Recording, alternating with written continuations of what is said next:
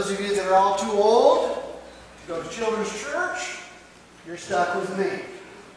All right? So there you are. If you got your Bibles with you today, I want you to turn with me to a, a book in the Bible that we hardly ever spend any time in because it is one of those that is all about um, setting the stage for uh, the priest and for all of those things uh, that we just don't understand. But there is a certain chapter in that book, the book of Leviticus, that I want us to go to this morning. Leviticus chapter 25. I want us to look at verses 8 through 12 this morning.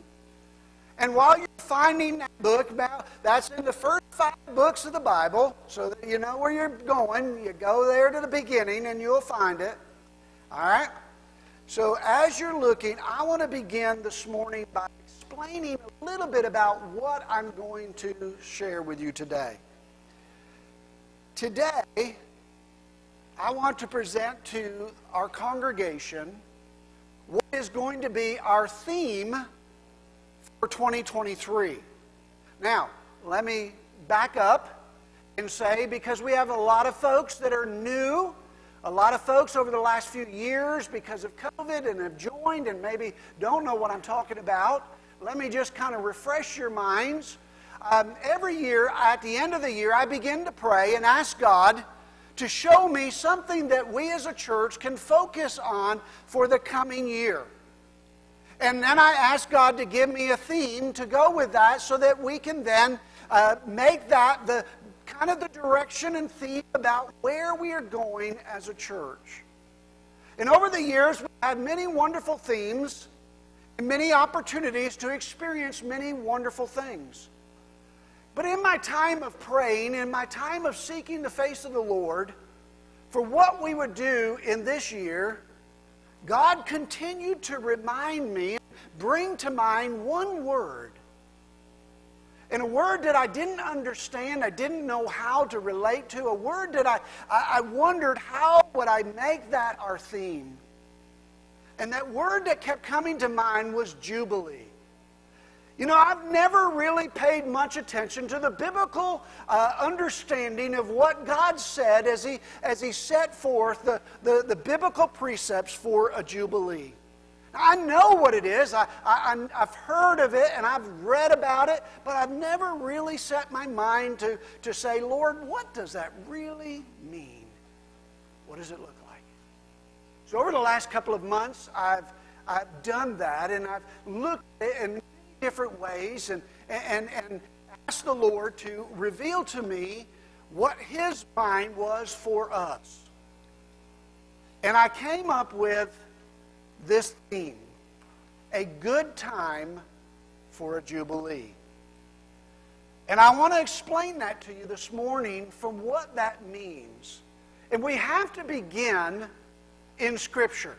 We have to go back to the Old Testament where God begins to unveil the, the meaning and the biblical reason for. And then I want to give you some things this morning biblically as to the historical biblical reason for Jubilee. And then how do we, uh, how do we tie that to Midway and what we're going to look at and why we're where we are at this point in 2023. So if you found your place, I know it's Old Testament, and you know some of you get confused, but go to the back, beginning of the book and just kind of walk your way through. You'll find Leviticus chapter 25. All right, verses 8 through 12. So if you found it, let's stand together as we honor the reading of the word of the Lord.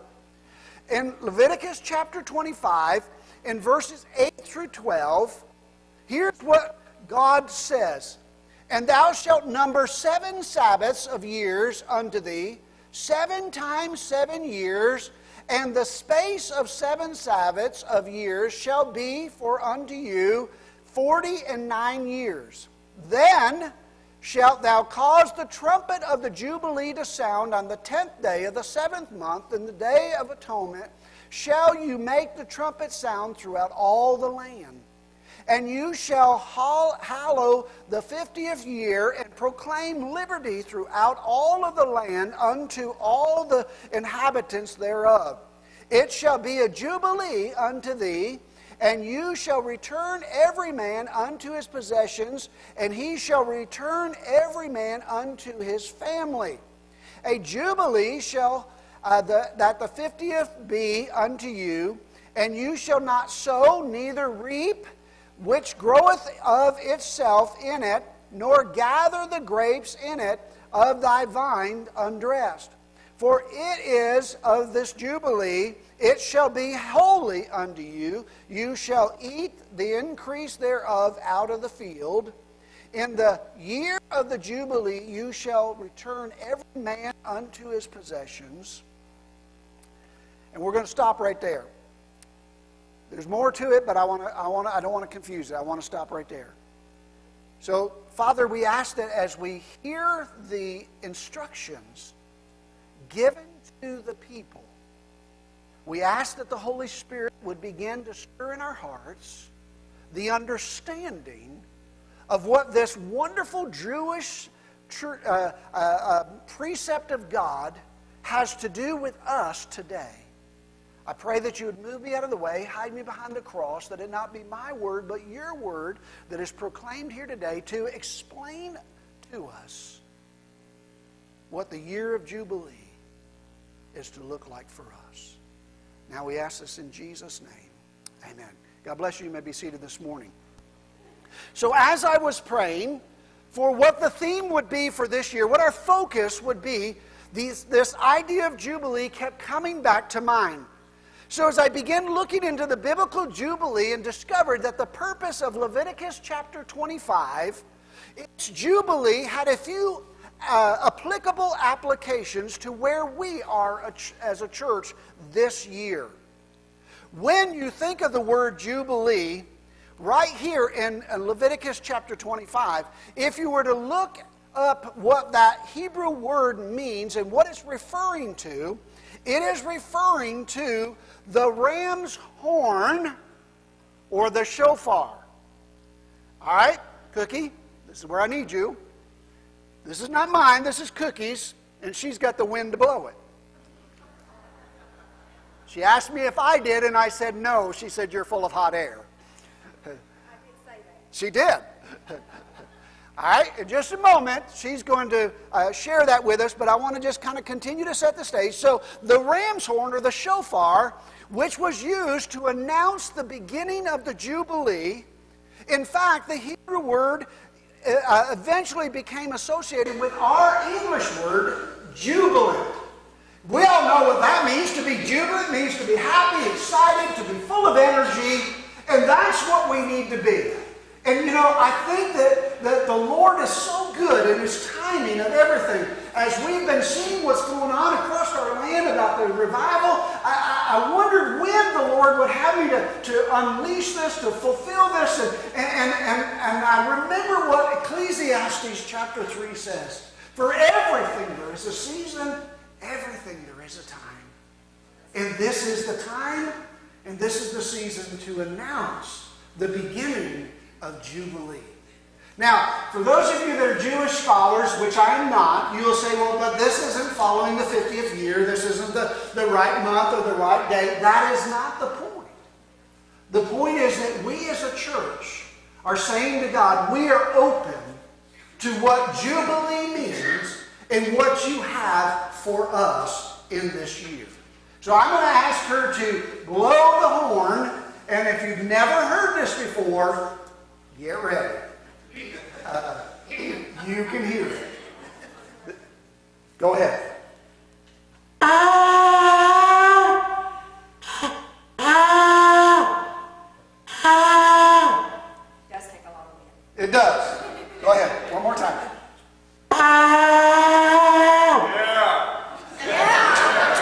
The announcement of the Jubilee has begun.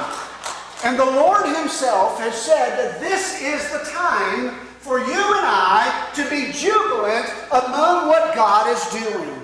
And so it is that I want to share with you some things that might help you to understand.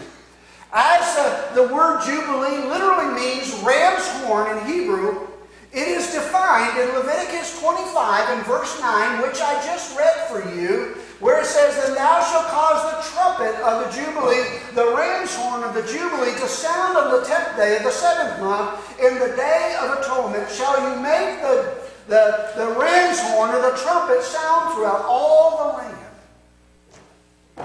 God is setting for us a pattern for the Israelites for when they shall enter into his promised land. They are to work the land for six years and then take one year off. And then after seven cycles of six years, and on the one year off, they are to take the 50th year completely off, the year of the Lord's favor, uh, or the year of Jubilee. Now, so that no one gets confused, I'm not telling you that we're taking this year off. I'm not telling you that you've got the year off and you can go do what you want. No, God has a whole different plan for us this year. All right? So the 50th year was to be a time of celebration and a time of rejoicing for the Israelites. The ram's horn was blown on the 10th day of the seventh month to start the 50th year of universal redemption. uh, so we see that the 50th year was important in ancient Israel. And on the Day of Atonement began the Jubilee. So, what is this Jubilee that we are talking about? Why is it tied to the Day of Atonement? And why did God say it to be something important that they needed to do? Thus, the year of Jubilee was God's big reset button. It was mandated, a mandated rebooting of the entire system intending to provide hope and restoration and balance and abundance for all the people living in God's land of promise. It was truly revolutionary.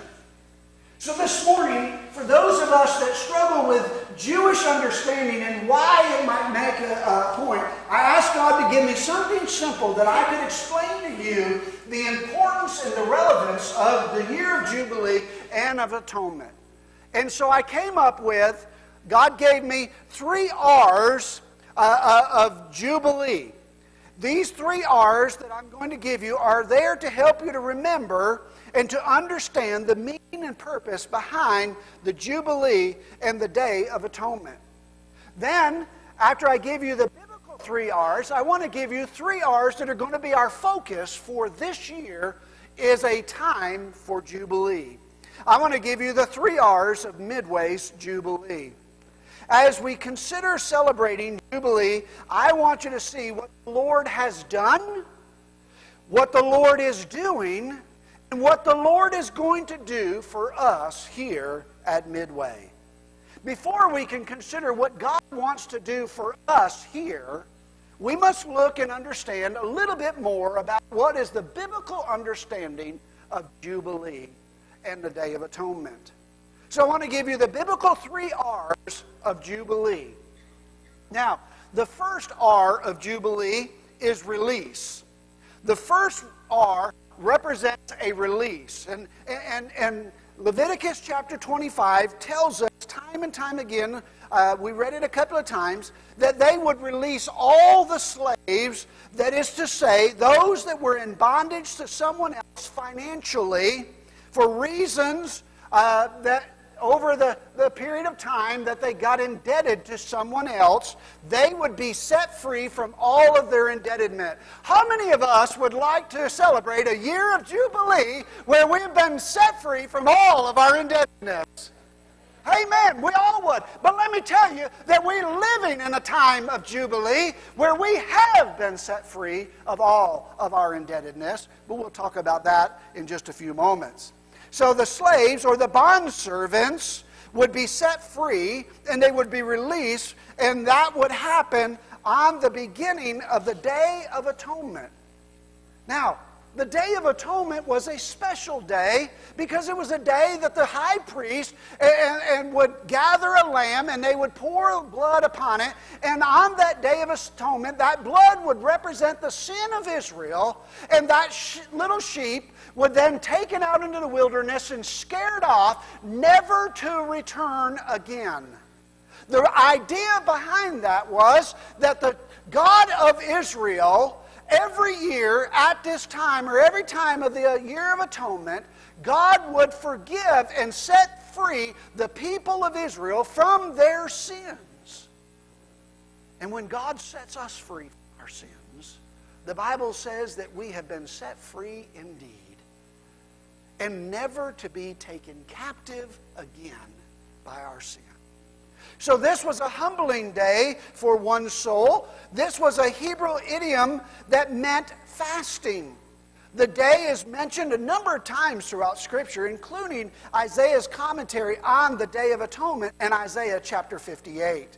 The prophet tells us that the true underlying purpose for the Day of Atonement is not to be so much about a day of fasting from food, but a day of setting people free and feeding the hungry. In other words, it is the Jubilee to set the captive free. The significance of being released on the Day of Atonement is because there was a representation of freedom. It was a free gift to the people of God, a gift to sinful people just like us. It was not something they deserved, it was not something that they earned, but it was something that God gave them. And what do we call a gift from God that we don't deserve? Grace. God has been showing grace to his people for all of the time of gathering together his people. Once you and I were slaves to sin until we experienced the Jubilee of Christ. Without the sacrifice of Christ, we still would be slaves to our sin. And it is through his sacrifice that he gave on our behalf that we are have the freedom from sin. Jubilee is about forgiveness. It is about being set free from the bondage of sin. We are released just like those slaves were released from their enslavement. We are given back to our families. We have been freed from the sin because of the sacrifice of Christ. And folks, that is something to be jubilant about. Amen? That is something for us to get excited about. We've been set free from our debt of sin. What we could not do for ourselves, God did for us through Jesus Christ, our Savior. The year of Jubilee started on the Day of Atonement with setting the captive free. Now, all of us want to be free. We'd love to be free from our indebtedness to society. We'd love to be free from our indebtedness to the banks. We'd love to be free from uh, and, and, and all these other things. But none of them compare to you and I who have been set free from our sin. We have been set free like none other. So the first R that we want to focus on is that of release. And then we want to talk about return. The second R is that of return.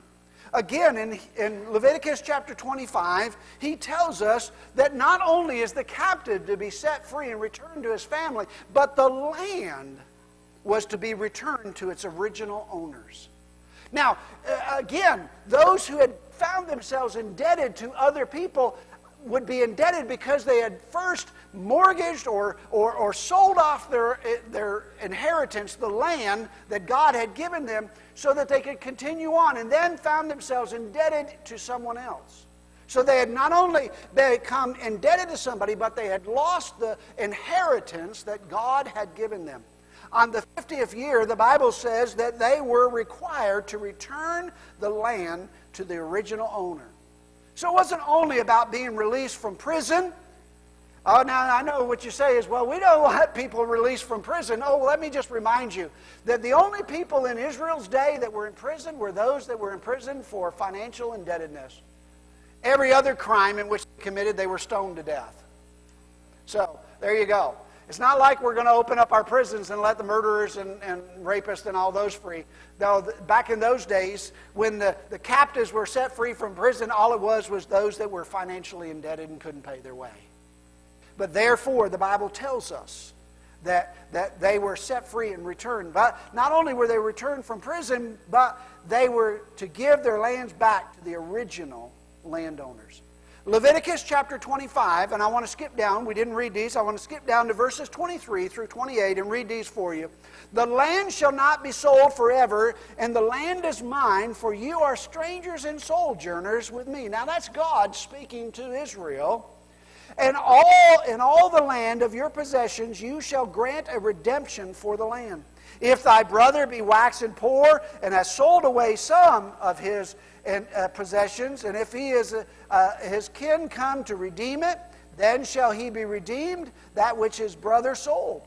And if the man has not to, to redeem it, and himself be able to redeem it, then let him count the years of the sale thereof, and restore the uh, overplus unto the man to whom he sold it, that they may return unto his the possessions. But if he is not able to restore it unto him, and that which is sold shall remain in the hand of him that brought it until the year of Jubilee.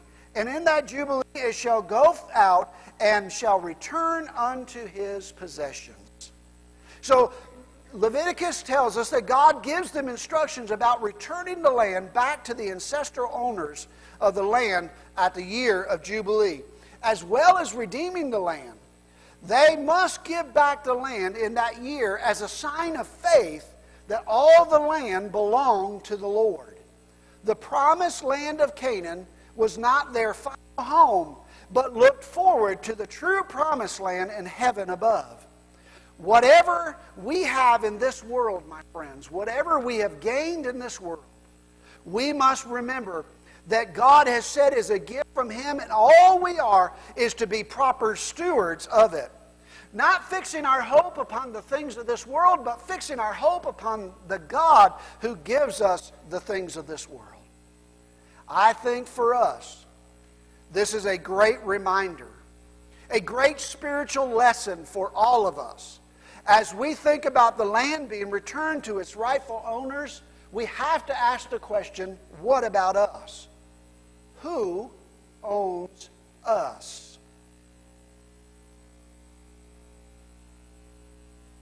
Well, I hope. I hope, I trust that you're here today and can say, God owns me. For God bought and paid for me when He died on Calvary's tree. For I have given all of me to Him because He paid the price for my redemption. I hope that you understand that when we ask the question, who do we belong to? Who owns us? God owns us. We have to be sure that we have been returned to God. Jesus made a way through his sacrifice on the cross for all of us to return to him. To return our lives to the rightful owner, the Creator, the one who made us, the one who brought us into this world, the one who has redeemed us from ourselves.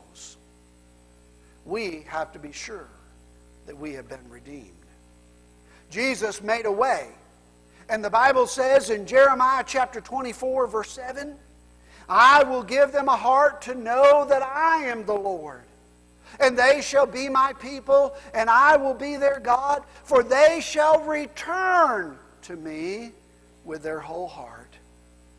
My friends, I want you to know that God is in the business of returning to us what we have lost due to our sinful choices. God, through His redemption, has returned us to the favor of the family of God. So, our first R is that of release, that we have been released from our indebtedness, that we have been returned unto God through His sacrifice. And the third biblical R for the Jubilee of Israel's day was that of revitalization.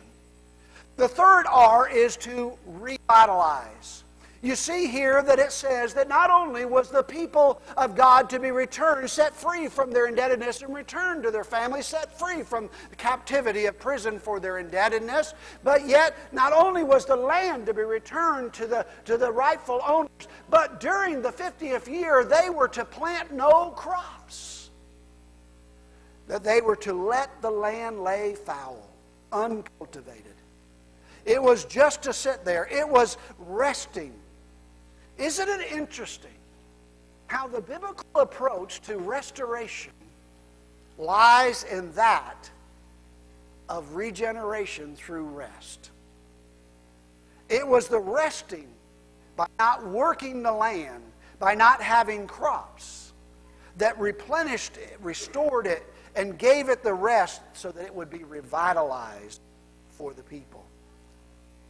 Have you ever stopped to wonder why God said work six days and rest one? Because He knew there was a need for revitalization to energize us so that we could then rest in the Lord and look back at all that He had done for us, all that He had given to us. Now, maybe you didn't catch it when I read it. Maybe you're not familiar enough with it to understand what I said when I read Leviticus chapter 25. If the people of God were doing what they were supposed to be doing, if they were working the ground for six years and resting one, working for six years and resting one until they got to the 49th year, the Lord God promised that He would give them an abundant supply on that 49th year that would hold them over until the time of the next crop. God promised to them that He would give them the strength to be able to trust in Him, to rest in Him, to, to realize that He was going to take care of them. You see, the Bible tells us that God was giving instructions to the people that they were not to plant, they were not to reap, but they were to let the land lay barren. You get your land back, but now you have to trust God for whatever comes that He may provide for your needs. I don't know about you, but that sounds a little frightening. Perhaps, maybe for those, uh, it was a little frightening to believe that God would really come through. But God told them to trust Him. Can I just remind you that God is telling us today the very same thing? To trust me? To trust Him, that we're to put our faith and trust in Him, that He is the God who can provide for us in our time of need. As I begin to think about what this all meant, if we had to put our faith, our realization and, and on God in, in terms of the land, what would that look like? What about our spiritual soil? You see, are we revitalized? Are we rested? Are we providing the crops in which God wants from us? Are we bearing the fruit that we need to be bearing? Are we able to allow our soil to grow the way that God wants it to grow? He said to the children of Israel to let it lay fallow or let it grow wild. Some translations say, in other words, let it grow whatever God wants, not what you want. I want to ask the question Do you and I trust God enough to let Him grow our faith? To let Him grow our faith wildly? Take our hands off of it and say, Lord, I am totally, wholly surrendered to you. Wherever and whatever you want of me, I am willing to do. And I don't know about you, but I know that that's a little uh, unnerving to me. To say, Here am I, Lord, send me. This is an opportunity for us to let go and let God. Now, God doesn't mean that we're crazy. God doesn't mean that we go crazy. This doesn't mean that, uh, that we do things out of control, but it means that we let go of the control and let God control our life. This was a great act of faith for Israel to step in faith, waiting for the next crop. It seems too often that many of us are trying to live in the comfortableness of Christian life. We're saying, God, I'm willing to follow you as long as my bills are paid, the lights are on, there's food on the table, and I don't have to go outside of my comfort zone. I don't have to speak in public, or I don't have to give up extra time, or I don't have to commit to more things. As long as I'm comfortable, God, I'm willing to be faithful. What God is asking is for us to step outside of our comfort and to take a step of faith into the wild side. I think He wants us to grow, and that means putting our faith in His hands. Can we allow our faith to grow wild in that godly way? It's all about stepping out in faith. Sometimes we have to take a risk. Like Peter, who was challenged to step out of the boat and to step on the water. You'll never walk on water if you remain in the boat. You got to step outside. These people were asked to take a risk when they didn't plant in that 49th year. Well, are we ready to take a risk to show that our faith is in a living faith that is dependent upon a living God? So I hope that you understand now that with those three R's, gives us a, a, a, a glimpse of what the, the year of Jubilee was to be about. It was God's major reset for the children of Israel to say, What you have messed up, I'm going to reset and set up the way that I wanted. Now, how does that apply to us? And what did I see for Midway in 2023? I want to give you three R's that I want us to focus on this year. The three R's of Midway's Jubilee start with that of remember. Remember. We need to be remember we need to remember where God has brought us from and where we are now. Have you ever wondered why God said every 50 years there wouldn't be a need for a jubilee? The biblical generation of the Old Testament was a 50 year period. And so, what God was simply saying with the year of Jubilee is that every generation, I want to remind the people to remember what I have done for the nation of Israel. Every 50 years, every generation, God wants us to be reminded of what He has done for us. Now, Midway is far over 50 years old. We've passed that many years ago. All right? But what I'm talking about for a year of remembrance is some things that uh, God has showed us. For Midway, um, many folks that are sitting right here in this congregation today, many of you were not here 15 or 20 years ago when we were meeting in the old sanctuary and the walls were tight. What I mean by that was the pews were full, the aisles were full, and people were coming, and we said, We need a bigger place. We need to spread out so that more people can hear the good news of Jesus. Many of you sitting here today, many of our children, they were not born. Many of you are new members to our congregation. I was talking with someone just recently about the fact that when Annie and I came here 20 years ago, as we've looked at the generations, there are a few left, but not as many as were here when we came.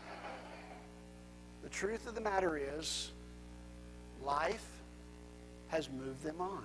Some have gone on to other places, most have gone on to glory. And what that reminded me of is the fact that we need to be reminded, we need to remember what God has done for us. We need to be reminded uh, of the goodness that God has for us. Many have no idea uh, when we say, We praise the Lord for this sanctuary and that fellowship hall. I was at a meeting the other night with the buildings and grounds, and we were, we were looking at some work that needed to be done in the old part of the building. And we got to reminiscing about the fact that when we had a Thanksgiving meal here at the church, we had people in every room because we didn't have a fellowship hall that was big enough to hold the people that came to fellowship with one another. I would have to stand in the doorway in between three or four different rooms and, and, and pray for the meal in hopes that people scattered throughout the basement could hear me. I can tell you that every time that we have a meal downstairs and I get to look around and I get to pray and everybody is in the room, my heart flutters because I know what I have to praise God for. And we want to remind you of all the goodness of the Lord. I want you to understand where God has brought us from until where we are. If we don't remember, we know that it has been said that if we don't remember the past, we're sure to make the same mistakes. If we don't remember, we will fail to see the blessings that lead us to a future hope. Joshua was told by God as he was leading the children of Israel across the Jordan land towards the promised land to take a stone from the other side of the Jordan and to carry it over to the, the, the other side and to make a monument. And Joshua was told and told the people that we're making that monument so that future generations can come back to this very place. And when their children's children ask, What is that pile of stone and what does it mean? We can say that is where our God led us from the wrong side of the Jordan to the right side of the Jordan. And when we look at this building, my friends, those of us that were here, we're saying, let us show you what God has done and can do. When I presented this to our leadership, to our deacons, and to others, we talked about the fact that when we began to look at this 15 years ago, and we were seeking the advice of could we financially do what we were doing. Let me remind you, for those that don't know, we were told go back, live with what you got because you can't afford to build. You know what our people said? You're exactly right. We can't, but we serve a God who owns it all. And for that, we move forward. And because of that, we took that step of faith. And we remember what God has done so that we can tell future generations that we serve a God who can do whatever He wants to do. Jesus reminds us that the purpose for sharing communion is to remember what Christ did for us in shedding His blood and, and shedding His body for us. Remembering is vital for us to move forward. So that's the first R of Midway's Jubilee. The first reason that we have to be jubilant, because for those of us that remember, what a great opportunity. This group that is here today, even though all the seats are not full, we could not have fit you into that sanctuary. There are more here today than would have fit back then. The second is regroup. And I want to explain what I mean by that. Last year, we saw God bring us to the end of an amazing journey. Now, again, for those of you that are new, you may not understand what I'm talking about, but this is part of that remembering. 15 years ago, when we began to look at what we were going to do to move forward, we started a campaign called Visions of Victories. And the visions of victory was that God was going to give us victory after victory so that we could have this building, this ministry right here. And let me tell you, there was some ups and there was some downs and there was times that God only God brought the victory. So we completed that with building a new sanctuary and fellowship hall. But listen, how did we come to a completion? Perhaps maybe you didn't catch it last year, but we paid off the indebtedness.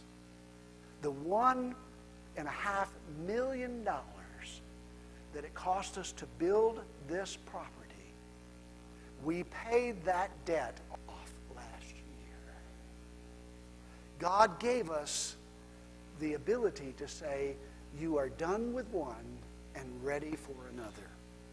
That is not to say that we haven't done other things along the way.